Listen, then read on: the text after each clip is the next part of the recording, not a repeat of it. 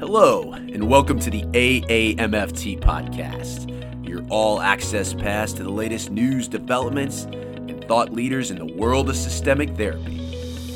We strive to relate, educate, and innovate, one episode at a time. I'm your host, Dr. Eli Karam, and we're brought to you by the American Association for Marriage and Family Therapy. Our podcast explores topics that relationship based therapists care about in addition to featuring unique conversations and interviews with established experts, our show provides information and education on direct practice and emerging trends in the MFT profession.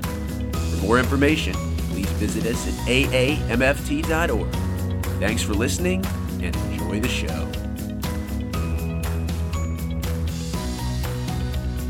Today on the AAMFT podcast, all about MFTs in schools. How do you connect, network, and stay systemic while working in a school based practice? We'll also feature the Family Therapist in Schools Topical Interest Network, part of the AAMFT's new initiative, the new AMFT fe- featuring member choice. If you're interested in a special interest network, you can pick whether that at the beginning of your membership cycle or whether you join midstream. And who better to talk about MFTs in schools than the chair of the Family Therapists in Schools Topical Interest Network, Dr. Kathy Laundy.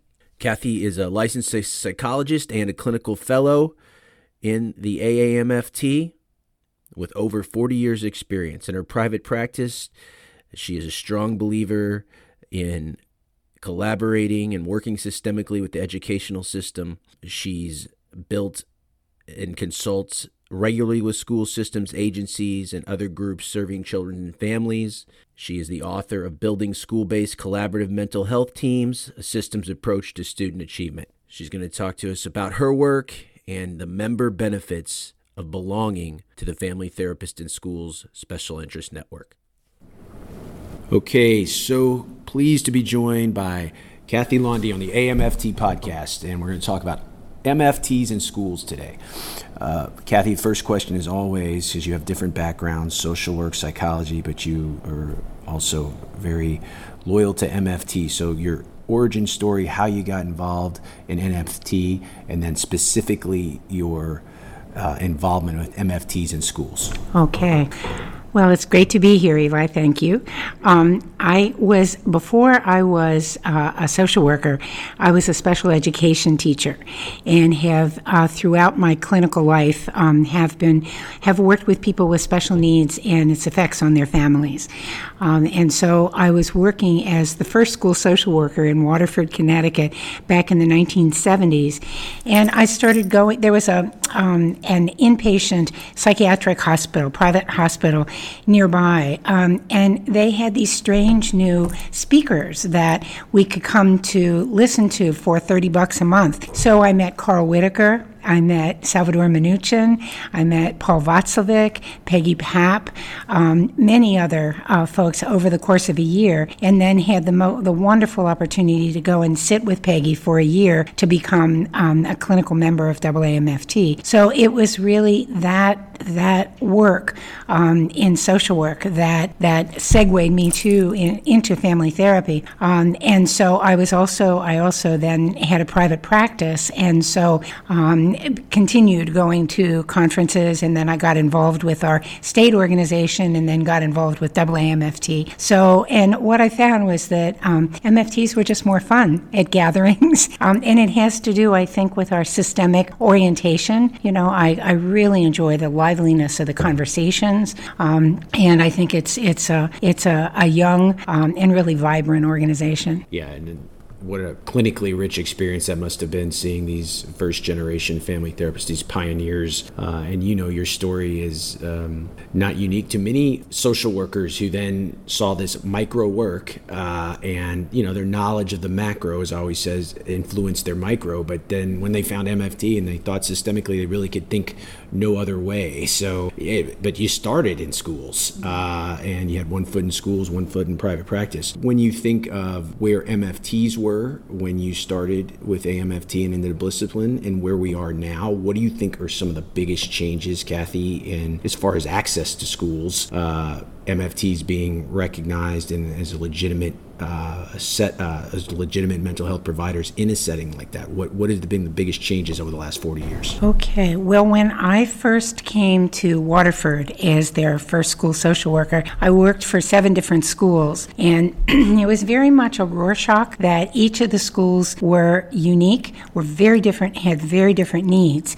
and I was fascinated with the systemic implications of it. So, um, I that that really is what helped ground me um, uh, into thinking systemically. Um, and at that time, Public Law 94 142 had been established on the on the aftermath of the civil rights legislation to guarantee um, education for all children, and that Special Education Act, which was really based on more um, individual linear kinds of models, um, individual diagnosis, uh, was what um, I was hired to help institute in the Waterford system. And so I think what's happened dramatically since then, since the No Child Left Behind Act, um, is that the three tiered system, the multi tiered systems of support, has really emerged across the country um, and is being implemented in different ways. It has been a perfect opportunity for systemically trained clinicians to join school systems and other systems. I also trained as a medical family therapist about 25 years ago. Um, and so the in medicine, we were just beginning to penetrate medical systems as well. And so I took some of those ideas when managed healthcare came into Connecticut and eviscerated our ability to collaborate. Um, I went back to schools because I had been, um, I had always consulted with schools did a lot of testing, psychological evaluations. And um, I, I, they didn't know much about marriage and family therapy. And it has been a continued constraint for many school administrators to, to understand that marriage, um, the marriage part of MFT, is really, uh, um, it's an integral part of our, our practice, but many administrators don't see it as a relevant thing to practice in schools. But what I have found is that as No Child Left Behind created all these wonderful multi tiered systems of support that systemically trained creative MFTs, just like the founders of our profession, began penetrating schools in different ways, working with janitors uh, to get a room, uh, working with school secretaries to be able to um, to connect with uh, various kinds of programs and to create various kinds of programs, and then to work with administrators uh, to create whole school sorts of interventions, um, like the wonderful stuff that Diane Gehart and other people are doing here at the conference, talking about social and emotional learning. Um, and I think I think that that uh, there is more acceptance now. we've made some headway into thinking more systemically about how to help kids, how, how to prepare them to learn. Um, we've learned a lot more about the etiology of um, some of the things that make like trauma, uh, the adverse childhood experiences that kids have. Um, there is more knowledge available these days. Um, and there's some wonderful um, events like um, Nadine Burke Harris's work as Surgeon General in California has worked with the governor to create a system of early identification, much like we do with medical disorders in kids. And it's based on the ACEs program. And so universal screening is something that is, is starting to happen. Um, and so I think it's it's a perfect time for for marriage and family therapists to be joining schools. I think there's more availability uh, of clinicians. I think there's more acceptance of mental health, and I think there we're graduating more people. So um, more folks are getting ready to be join with schools.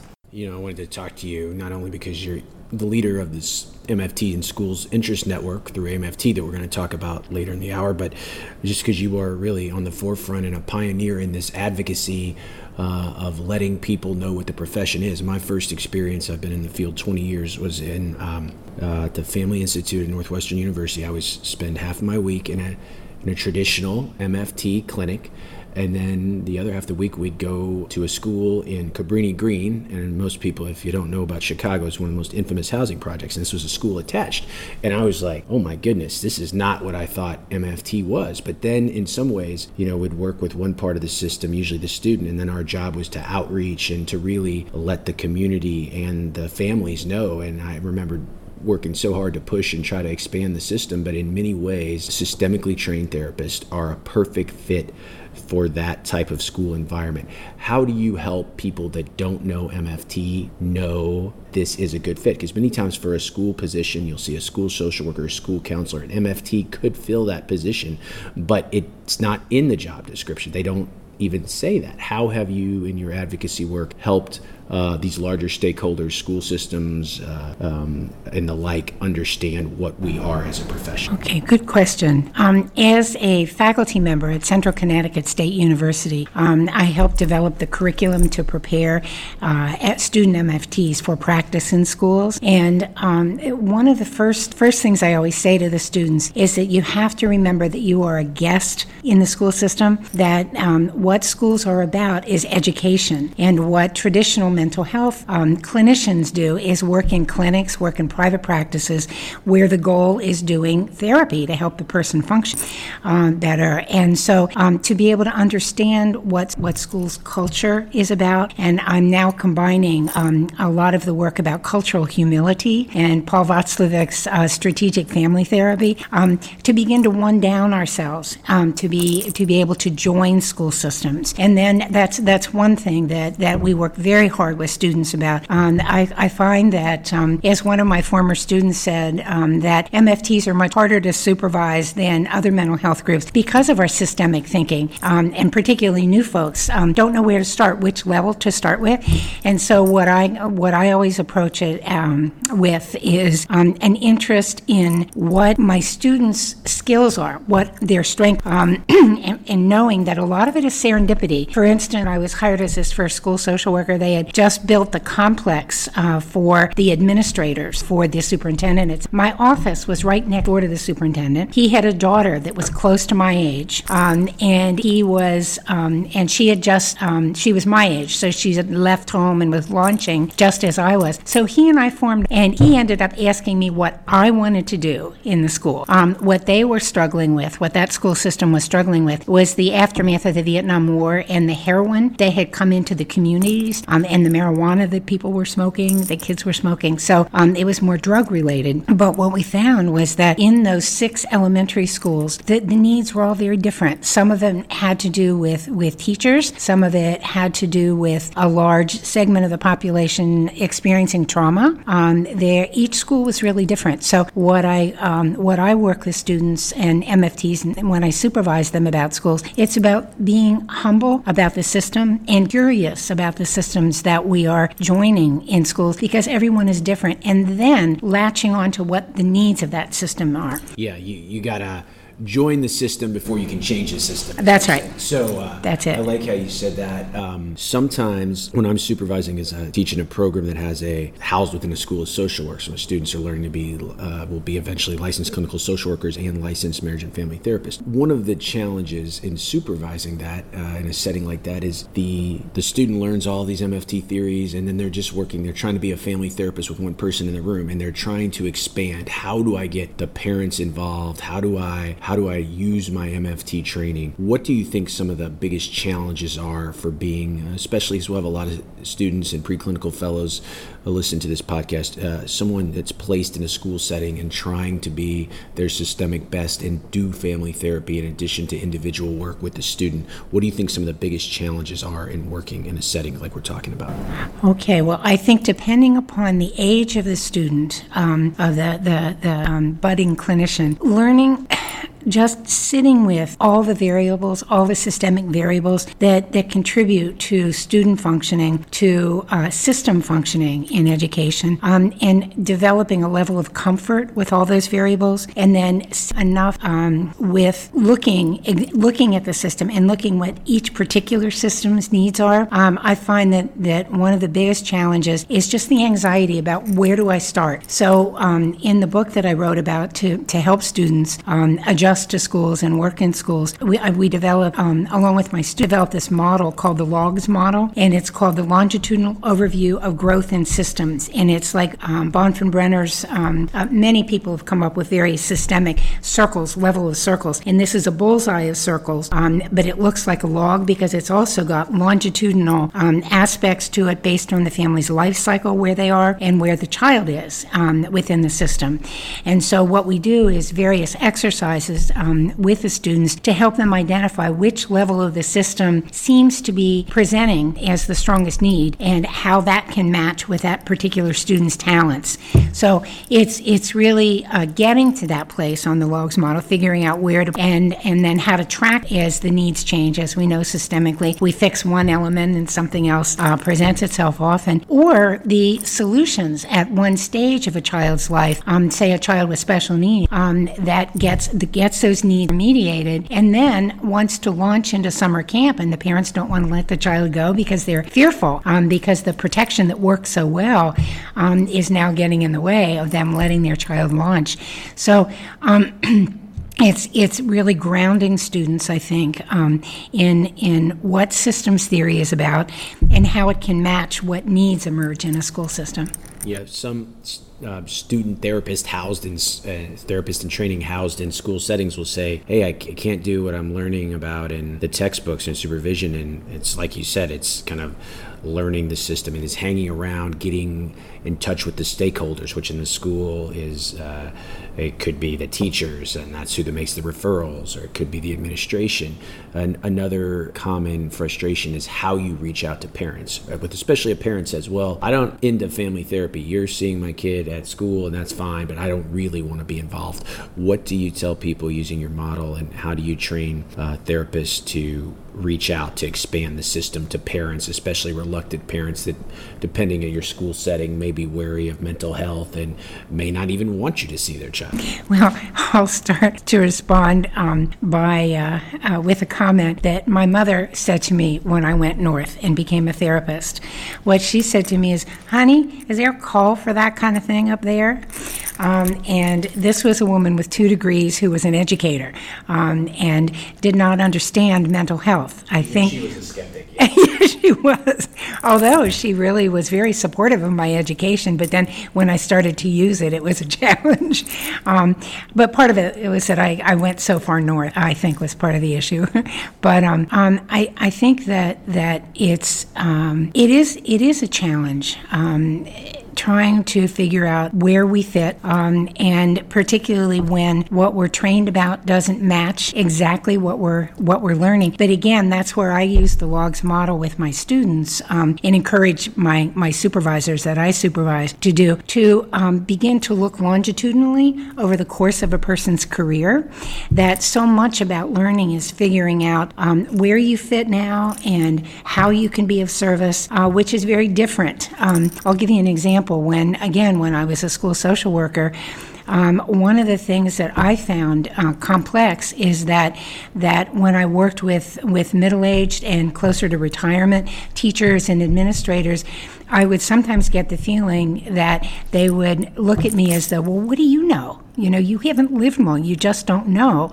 Um, and how that has really evolved since, and particularly since my hair turns white, has turned white, that a lot, of, a lot of people listen to things that they didn't before. So some of it's a developmental thing, I think, for students, and that's that's what I tell students too. That that over time you might be able to use this part of what you you what you've learned and what you like, and it's it's about putting all that together um, because learning doesn't stop. When you when you think of the kind of training we do in programs, so I mean.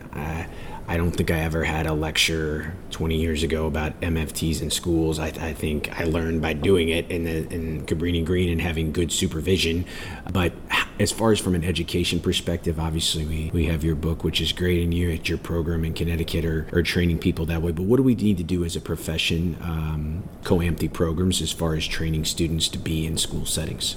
One of the things that I've always loved about AAMFT was is its pioneering spirit, and especially as we've develop, developed these topical interest networks and geographical interest networks as AAMFT is reorganized, we are again looking at new. What's new?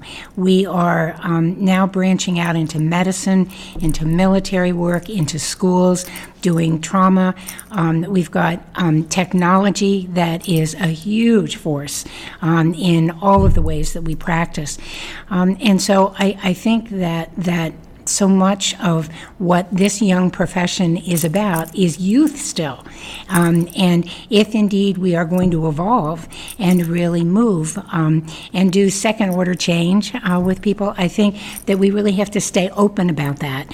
Um, what I often say to people is that, um, especially people interested in schools where I do most of my supervision, um, I say that if you are looking for a predictable job where um, you know what the parameters are and you know exactly what the expectations are, don't come to schools because um, these newer areas really call for curiosity, humility, um, creativity, um, and major um, flexibility with systems thinking. So I think that that that is certainly the advice that I give younger folks coming into the field now. That I think it's what's wonderful is that it's it's like starting your own business or learning to do something new like water ski or um, fly or uh, that um, that that it really is a new thing and that and to be comfortable with that anxiety about about uh, starting new things you also have experience not only advocate, advocating for MFTs in schools, uh, you know, nationally, locally, but also internationally. Tell us about what you've learned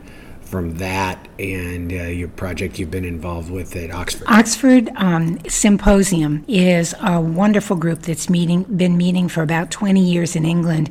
It was started by um, Brian Gerrard, who was a counseling psychologist at University of San Francisco, and is now blossomed into um, a wonderful international group of people who meet together once a year, um, either in Oxford, England, at the university, or next year we're going going to Venice, we've been to Hong Kong, we've been to different different countries, but all these people are interested that that attend um, are interested in what they call school-based family counseling, and um, what um, is it's an invited conference. There are about 25 people that come to it.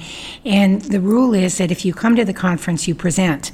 So it becomes a very intimate group. We um, stay in the dorms just like the students do there um, and spend a week of collaborating about what's going on around the world. Um, and my, my dream for working with our topical interest network with AAMFT is to link up what we are doing here in the States with what's going around the world.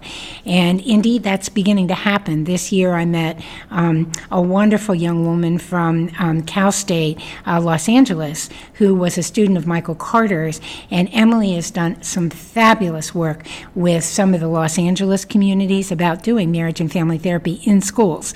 Um, and so we're going to have her be one of our, our speakers in our Zoom workshops that we are recording for AAMFT. And another woman is from Birmingham who is a counselor. Um, and so um, she's going to talk about how she has worked with some impoverished communities. Uh, we're going to record her work next year. And so for me, it also um, really um, nurtures my interest in multidisciplinary collaboration um, because I think if our six pro- licensed professions work together more collaboratively, we'll have more clout in healthcare and we'll have more clout in each of these topical interest networks that we're developing. Yeah, let's talk about the Topical Interest Network. So, MFT in schools, uh, you are the chair, and let's talk about the goals. And you, again, now in our new AMFT, where member choice is uh, the preference. If you choose to check the box and pay your money for MFTs in schools interest network, what benefits will you get? How can you join? So, let's talk about it. Yeah, I, I find really uh, just fascinating, just fascinating, particularly with our new young people that are coming up in our field, um, is to be able to link up people in Washington State with people in um, upstate Wisconsin, with people in Florida, to talk about initiatives that are going on. Um, I, I just spent the hour before I came up here with a couple of colleagues who um, I want to link up with the people that we met in Oxford. So it's it's it's a real exchange of information. It's a cross fertilization, and uh, with the, the kind of technology, the Zoom technology that we're using with AAMFT, it's, it's, it's just really lovely that people in our more rural areas, especially our entrepreneurs who are starting new initiatives with schools, uh, it's, it's just a, a very, very rich way of connecting with what's going on in the rest of the country. So it's the cross fertilization, um, and that's that's what people get access to. Uh, there is a um, a forum uh, that where we can communicate and introduce ourselves um, from around the country. Uh, we do uh, and we'll be doing at least four uh, Zoom workshops a year where we tap some of the talents. Um, we have we're um, we had a wonderful um, interview with Kimberly Welk, who is an LMFT from Wisconsin, upstate rural Wisconsin, who also has a background in business and through her private practice has contracted with six different schools to do innovative and unique work in each of those six schools. Um, who would have thought? but well, I'm glad you mentioned that real quickly because I think sometimes people think, oh, I'm an MFT in a school.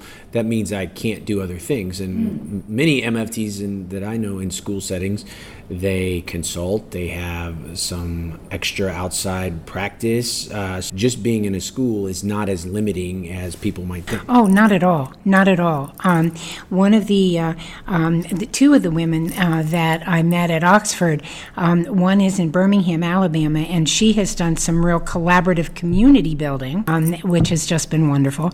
And um, um, Emily Hernandez is at Cal State Los Angeles, and she has done some real community partnerships with parents, with schools to get them.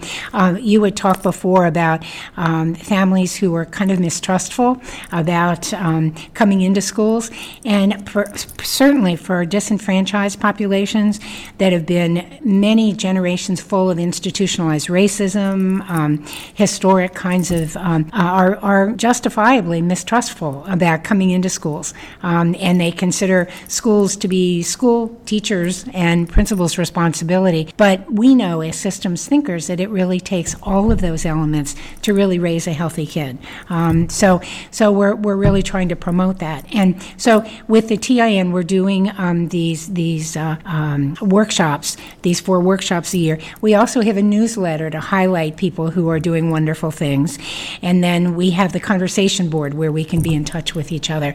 And our our hope is just to do a lot more rich cross fertilization and to be able to address um, collectively some of the constraints that are coming up, and then to um, you know take these these conversations to our meetings here at AAMFT yeah, I think it's wonderful. It's, I mean, I'm excited about all of the uh, topical interest networks. They're all in some way will be kind of built into the podcast over the next weeks and months. If somebody wants to join, because we also talk about you, you have been a great leader and a pioneer in this field of MFT in schools, but it's all about also growing the next generation of leaders. If I wanted, if I am passionate about this and I've joined the, the special interest network as far as getting involved in the leadership uh, as far as your committee, what is the pathway to do that, Kathy? Okay, well, there um, there are four members of our executive team, um, and um, I'm I'm only one of the four as the chair. Um, Laura Caspro is our secretary. She is downstairs at the booth right now. Um, Laura Wallace is our treasurer. She is in Washington, but she trained in Connecticut, um, and so she is she's done some really wonderful work. She is here at the conference too. And Eileen Klima uh, is our um, uh, member at large. She's our team member, and she's in upstate California, and she will be one of our workshop presenters. Um, um, and so um, she's she's our our, our uh, Zoom. Yeah, she's um, going to be talking about Humboldt County. They um, did a wonderful video of Humboldt County, which is one of the drug capitals of the world. I didn't know about it, but she took that to Oxford and presented. So we we've got her her video, and we're going to be using using that um, in our pod, uh, Zoom meetings that we're doing. So I think I think um, to get involved is is really to learn and to exchange. And the way to do it uh, we is to come to the conferences.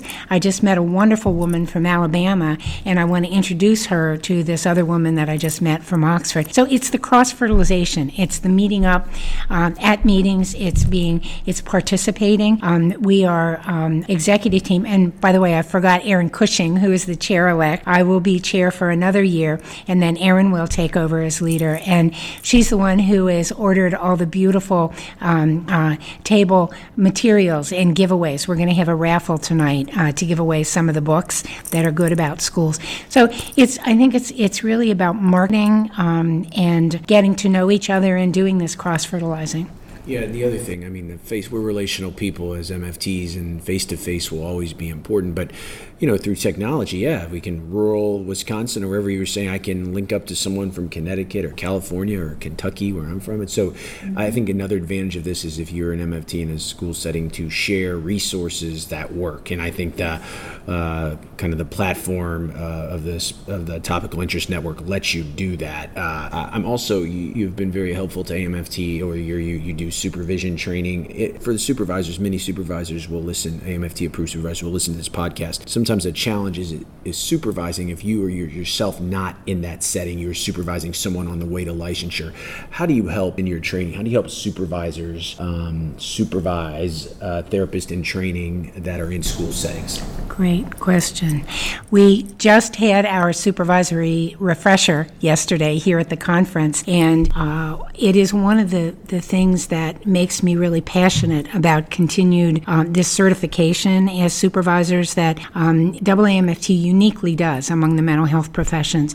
Um, it's a very rich uh, kind of uh, refresher, and it's absolutely critical that we do it because um, with mo- with movement of MFTs into medicine, the military, schools, doing trauma work, all the new initiatives that are coming down the pike, um, there are going to be many times when supervisors have not been trained in those modalities um, in innovative um, sorts of things. So, um, one of the things that um, we've we've worked together as a supervisor trainers of our both the online and the in-person uh, refreshers is that we've added more literature about supervising in these new settings because it's critical that people know that in order to do that. And if they have not had experience with it, um, I can share with you that my um, dear friend and colleague Linda Schwally, who supervises this wonderful Kimberly, Kimberly Well up in Wisconsin and really turned us on to her, um, had not trained in schools. Linda had trained as a nurse originally, but what she knows a lot about is working with systems that are new, that are um, that may not be as as warm um, to someone who um,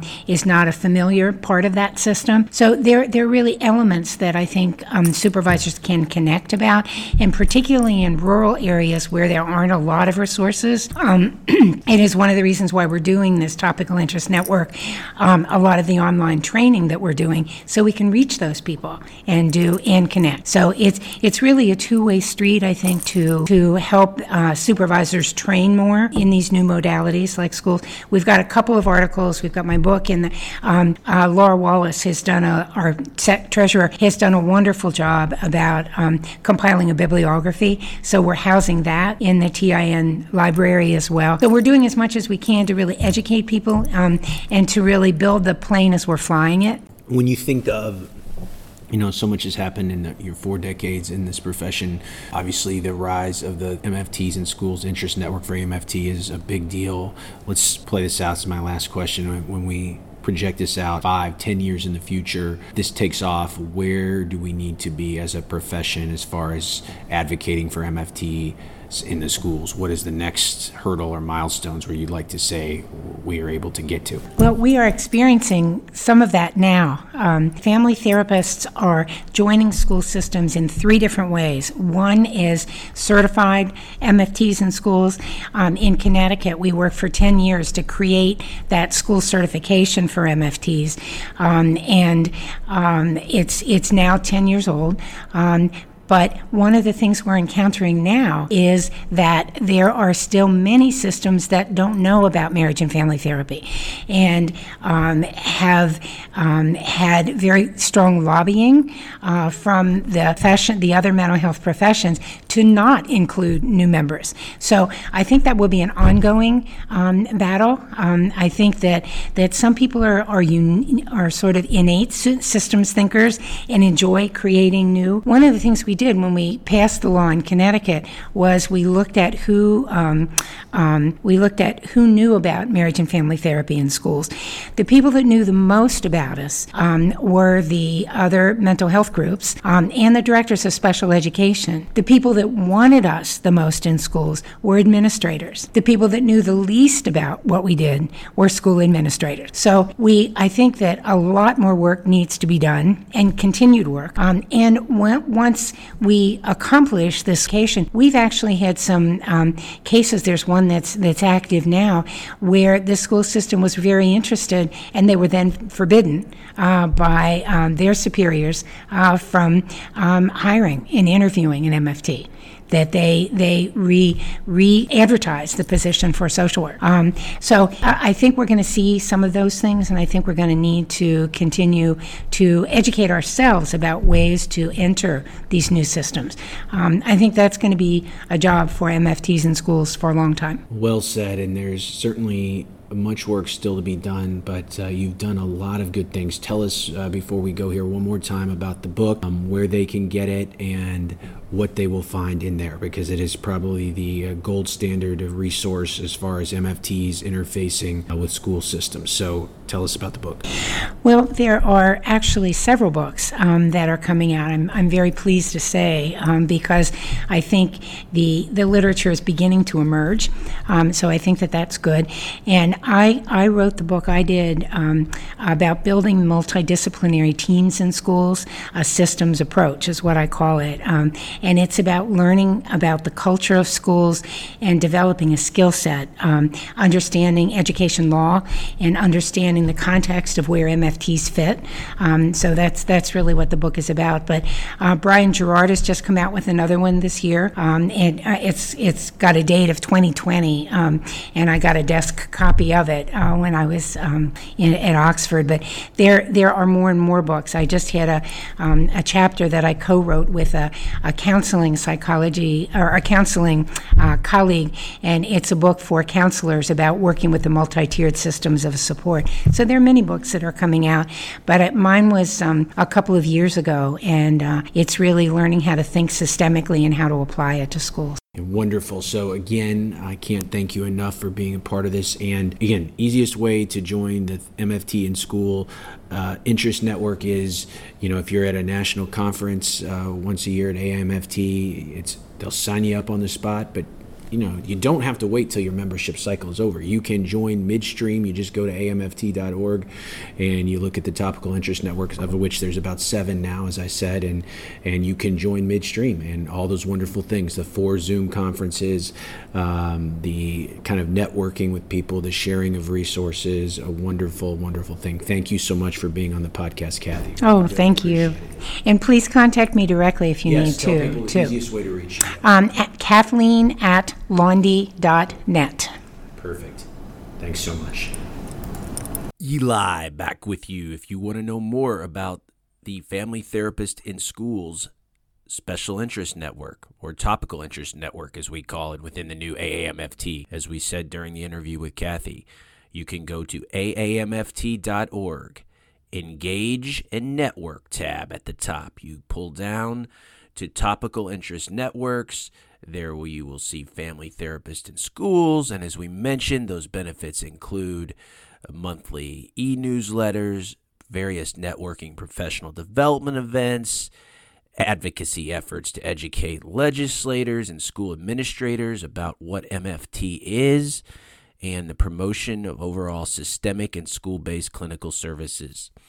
Uh, there was a great Zoom uh, conference in March of 2020 around uh, the introduction to the Oxford Symposium and school based family counseling, and there'll be more to come.